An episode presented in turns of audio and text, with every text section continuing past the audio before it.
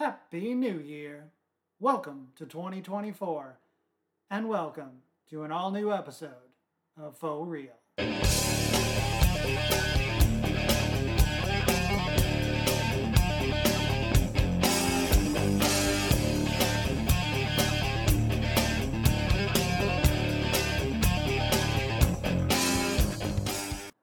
Welcome to the new year. I hope everyone listening had a wonderful start to your year. I will admit to you that 2023 was pretty rough for me. I feel like I barely made it through, and I only did so with the help of my many friends, old and new, who came to my aid in so many different ways. I lost a dear friend last year, which still propels me to tears of mourning whenever I think about her and I made very few strides of any kind in terms of what I set out to do, despite my ever OCD nature of making a list for absolutely everything. This year and this season of the program, I will be trying new things and seeing what sticks. I will, of course, be bringing you many more engaging conversations with an array of creative minds from across entertainment and pop culture worlds, as always.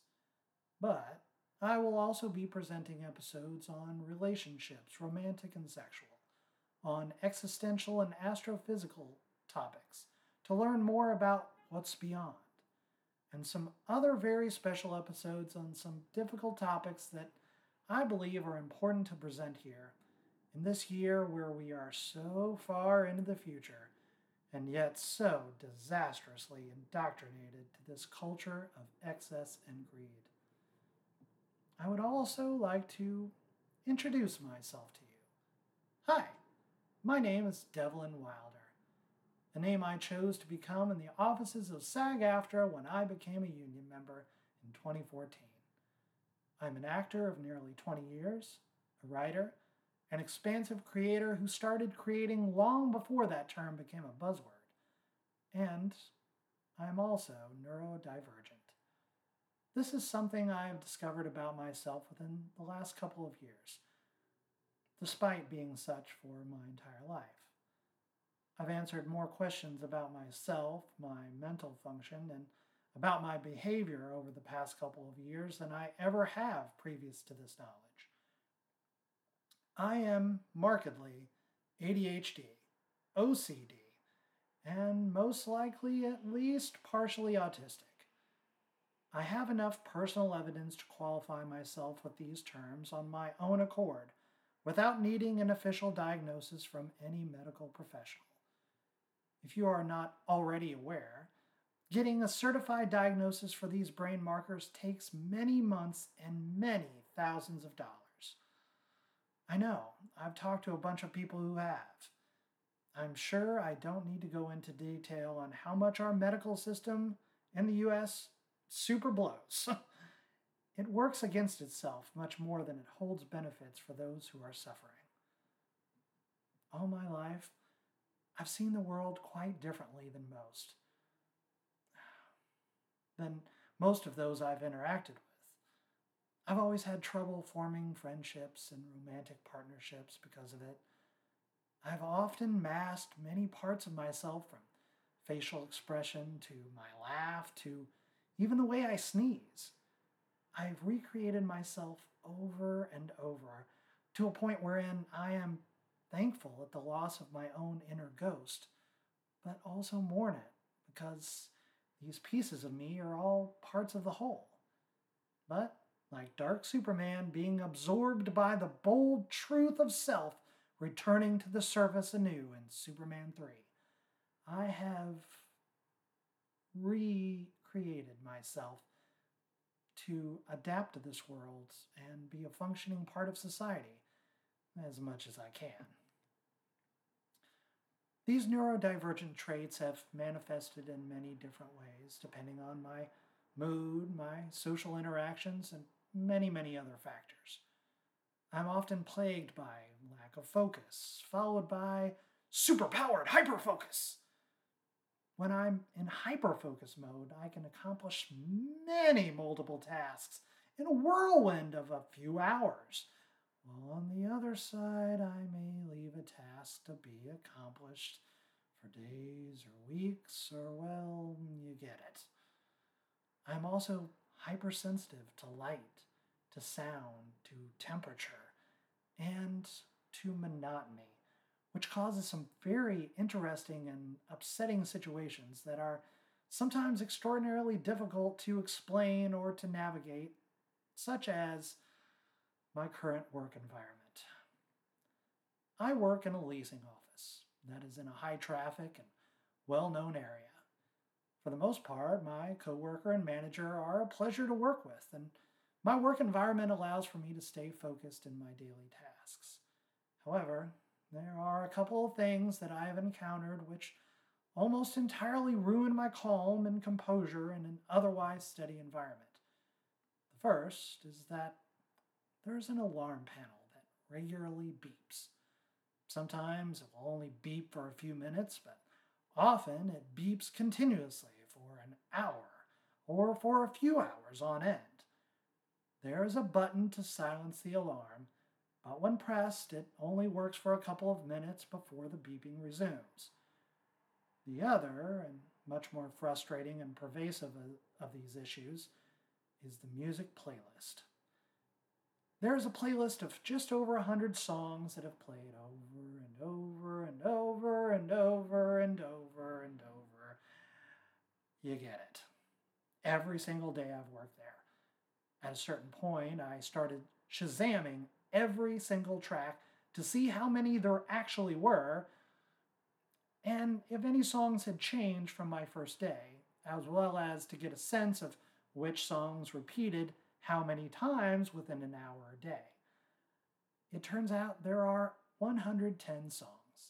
And yes, you guessed it, it was my OCD and hyperfocus that allowed me to successfully Shazam every song and write down every title and artist. And of those songs, only two had changed within that entire playlist since my starting day. You may be thinking, if this is such an issue, why didn't you bring it up to your manager? Well, after a list of pros and cons, including best ways to approach such a situation, whether I should actually present them or not, and the very real chance that I could instantly lose my job if I presented them, as most managers and people find this sort of thing not even close to worth their time. I did exactly that, and I took a few minutes of my manager's time to present my concerns. He was, I felt, as understanding as someone in management could be in taking the time to hear my concerns and attempt to understand and present some possible fixes. For the alarm panel, he said that the tech had been called a number of times and said the beeping is the panel doing its job. I feel this is most likely an excuse from the tech not actually knowing how to turn it off himself, but I digress. And he said that there is a part he may be able to order that may help. As to the playlist, he said that it was a selection of songs such that would not only be newer hits, but ones that would work be work friendly. Well, I can tell you that of those 110 songs, many are definitely not work friendly. I know, I've heard them a million times now. And uh, many are current hits. He said he and my coworker put it together, but that he had to use the upper management's login to do that. He further essentially said that this is not something he can, read, would change, and there is not really anything he can do. It was at this point his understanding ended, as obviously he does not want to spend the time and has no real comprehension of how much the monotony of this playlist and these songs playing over and over again affect me. Many of you may echo the thoughts of management here that if I'm paying attention to the music, such to a point it's driving me crazy, then I must not be paying attention to my work. Well, this isn't the case at all. I have been learning all sorts of things since my first hour on the job and have been doing this same kind of work off and on for years now. I understand my job quite well, and have been learning many skills each day that propel me to do better at my job each day that I'm there. In fact, I've picked up two commissions in the short amount of weeks I've worked there for landing qualified leases for the tours I gave. I'm very good at my job. However, these sorts of audio incursions take bites out of my sanity each and every moment I am on the clock. And it's become a situation that I just can't reasonably uh, handle or continue to work within without it changing. So it is a situation I am actively pursuing to fix. So, yeah, I'm definitely neurodivergent. I've been reading and researching and talking to people who are also neurospicy, as we like to call ourselves. I am ever continuing to learn about myself and how to better accommodate myself in this world and with the people all around me without having to mask so much of the time to stay current on my day to day function. To that, I'll be talking with experts as I can find them on this topic to share with you here and doing more of these getting to know me episodes. Until then, I hope you found something in this episode, in this story, that made you think or gave you one or two, oh my God, me too moments. Let's all have a great year to figure ourselves out, have a few laughs, and have a little joy. Until then, later, Gators. Faux Real is hosted and produced by me, Devlin Wilder. I also coordinate talent booking. Logo design is by Chris Michaud. Social media is done by Oprah. You can follow the show across social media at Faux Real Pod. That's F-A-U-X. The outro music you are hearing now is Dynamo Rainbow by Christian Leo. Faux Real is a production of Wilder Entertainment.